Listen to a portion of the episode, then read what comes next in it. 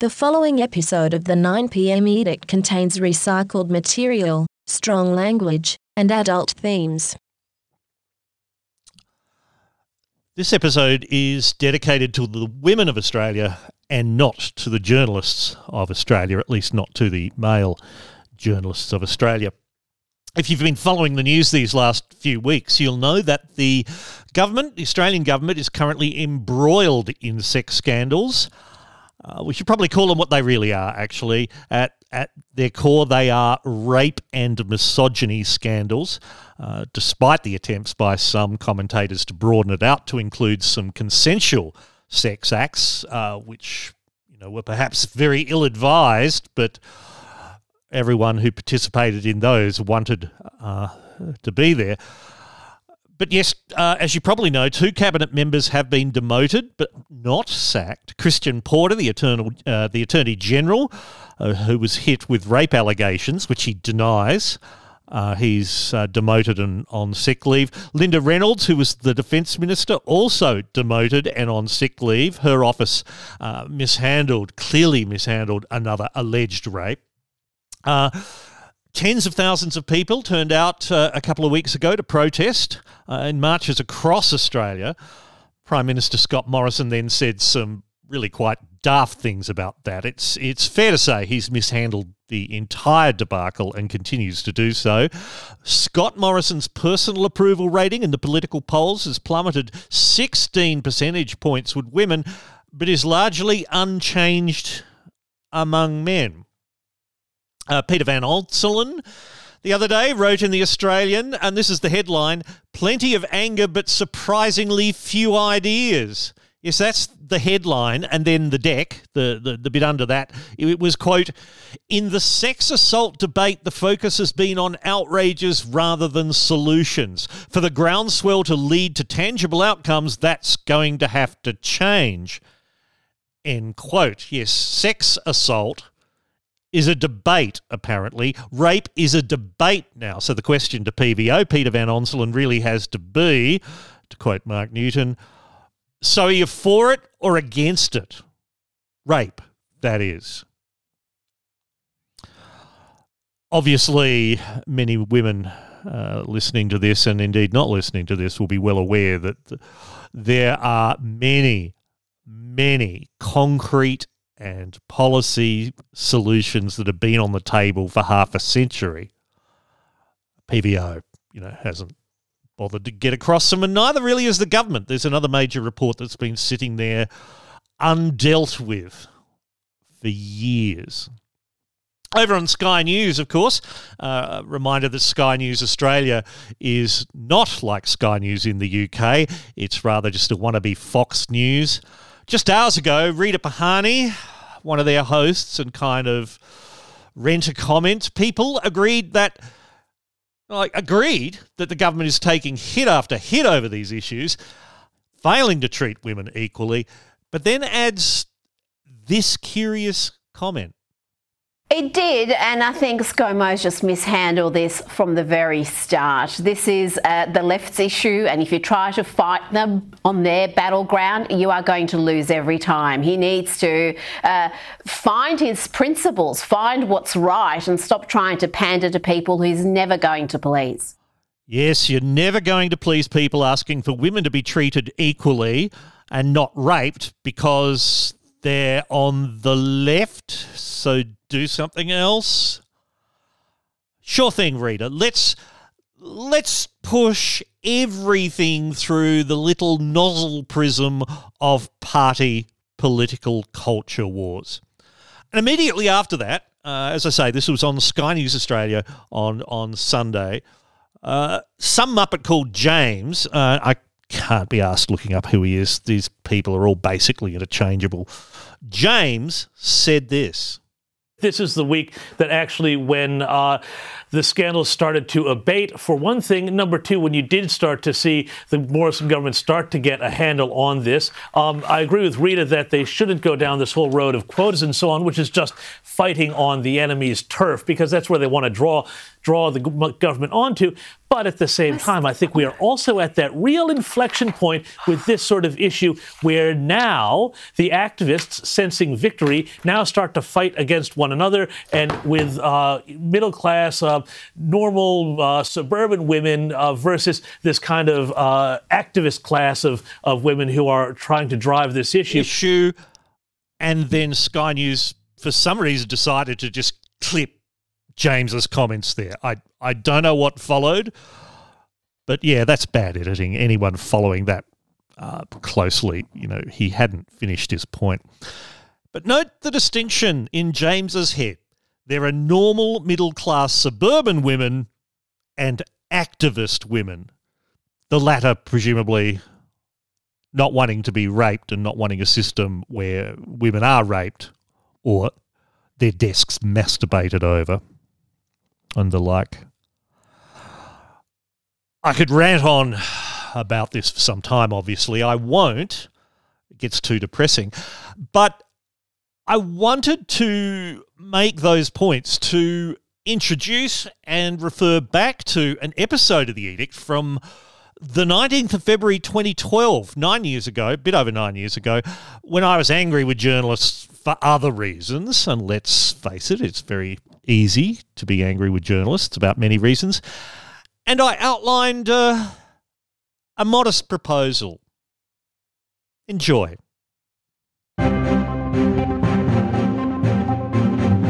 Sunday, the 19th of February 2012. This happened years ago. Ah!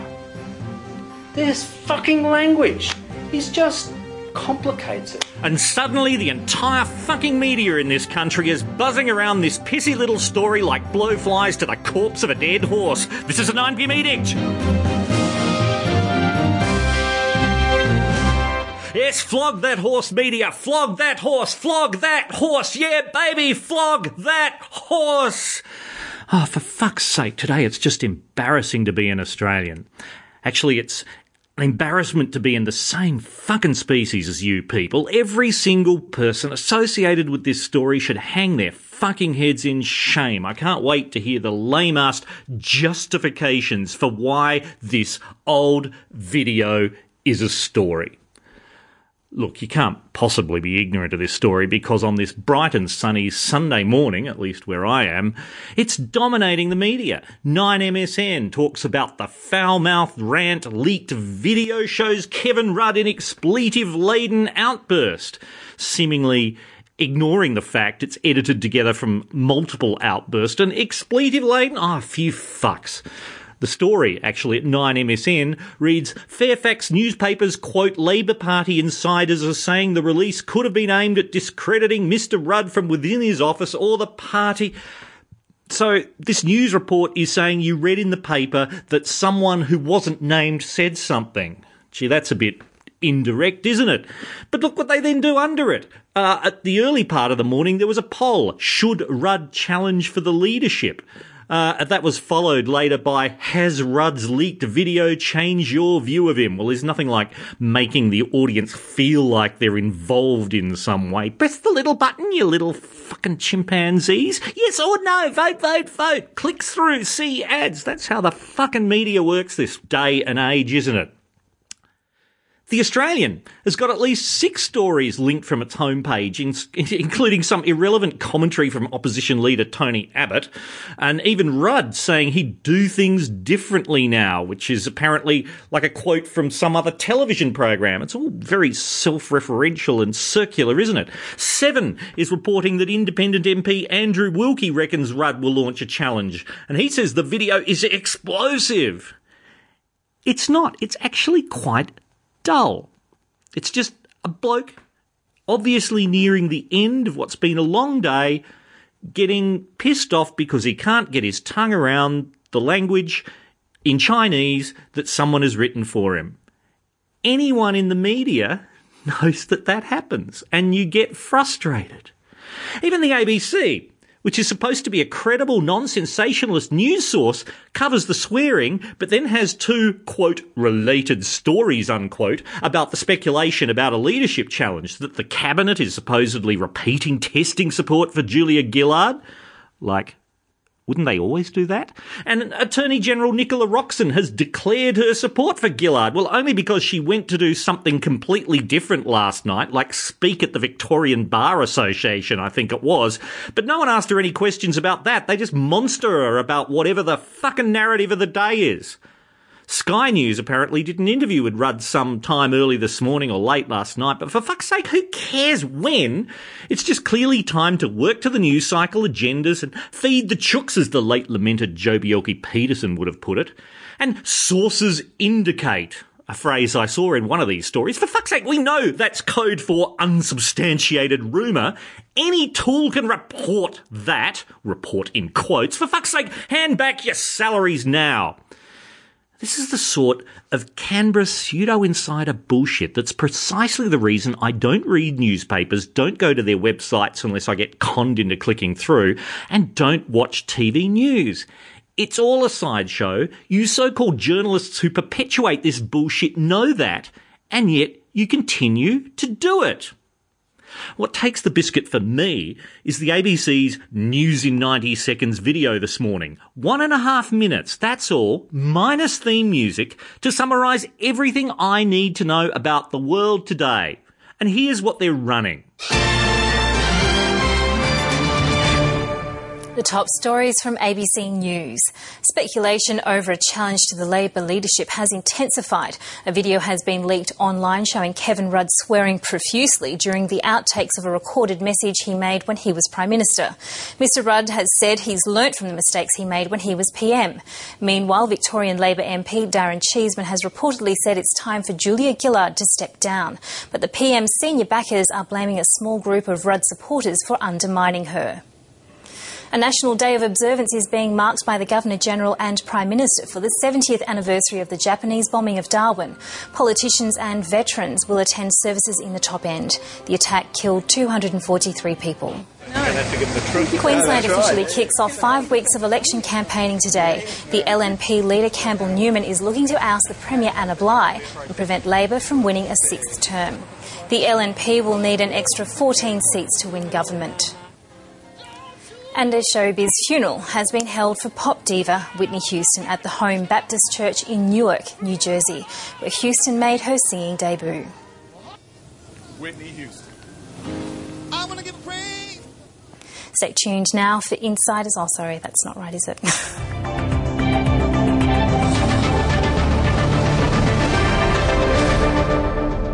No, it's not right, is it? It's far from fucking right. Why do you do this, press gallery?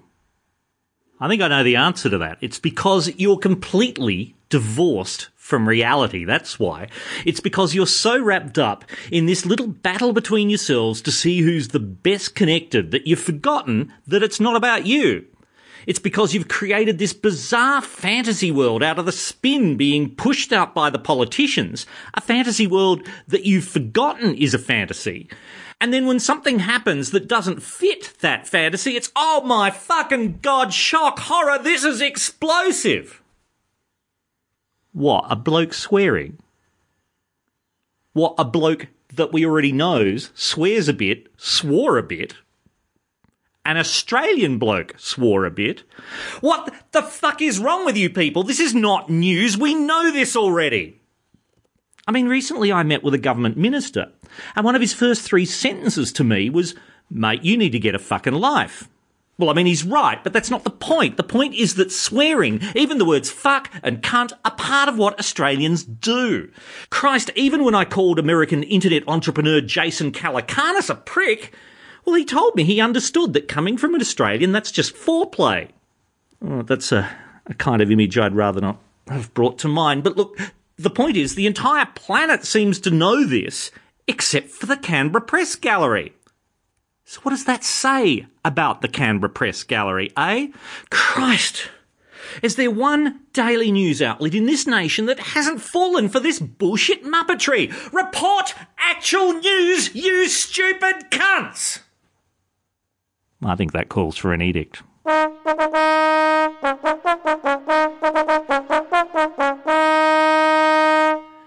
is edict number 19.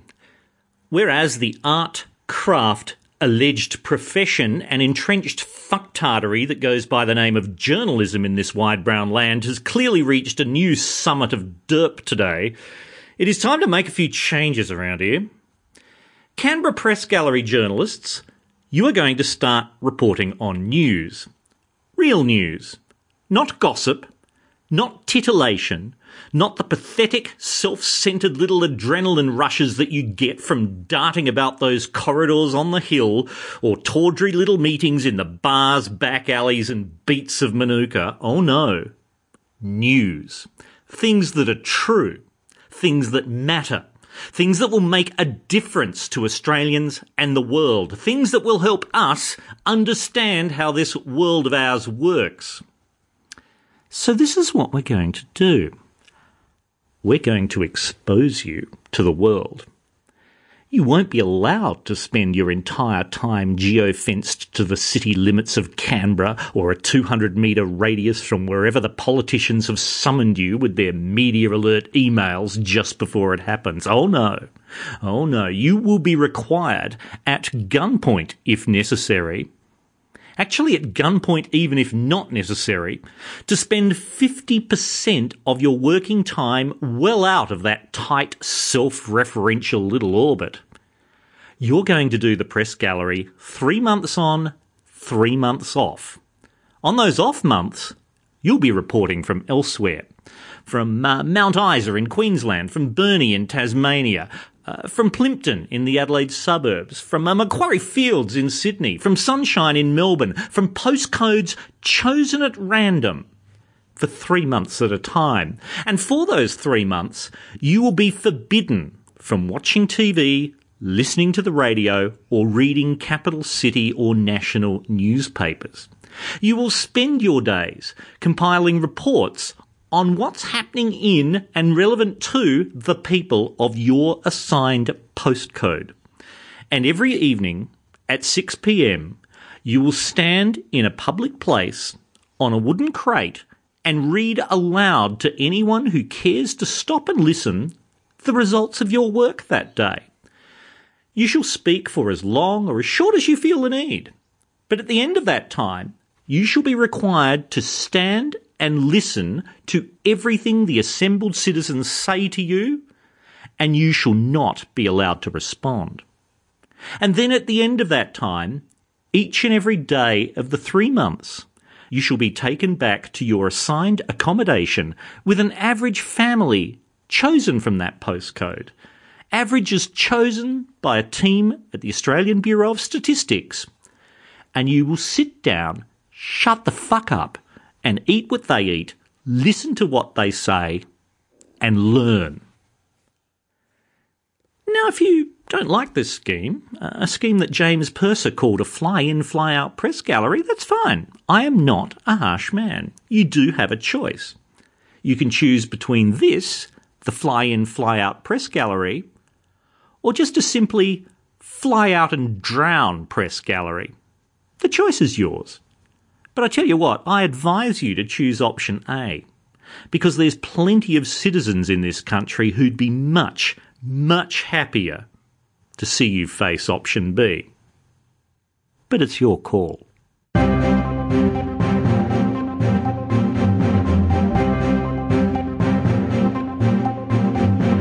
That's it for the 9pm edict for now. I know it's not 9pm, but it's my fucking podcast, so deal with it, you useless bastards. If you want to leave a comment. Oh, goodness me. I was clearly much more abusive to you, dear listener, back then uh, than I am now. That was 2012. What a what a year. Everything's now perfect in 2021. So I love you. Yeah. So uh, before we go, some quick housekeeping. Uh, of course, I would love it, dear listener, who I love, if you went to the 9pmedict.com slash tip and emptied your wallet into the tip jar. That's the 9pmedict.com slash tip. Tell your friends about the podcast. Just get them to search for the 9pm edict on their podcast app of choice. More people listening to this is is really the the biggest way you can help this project.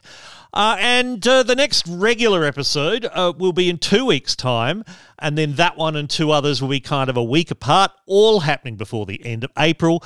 David Gerard on Bitcoin and blockchain and all of that bullshit, and two cartoonists in there, Kathy Wilcox and John Kudelka. Uh, order of play and dates TBA. Uh, but until then, I'm Stilgherrian wash your hands.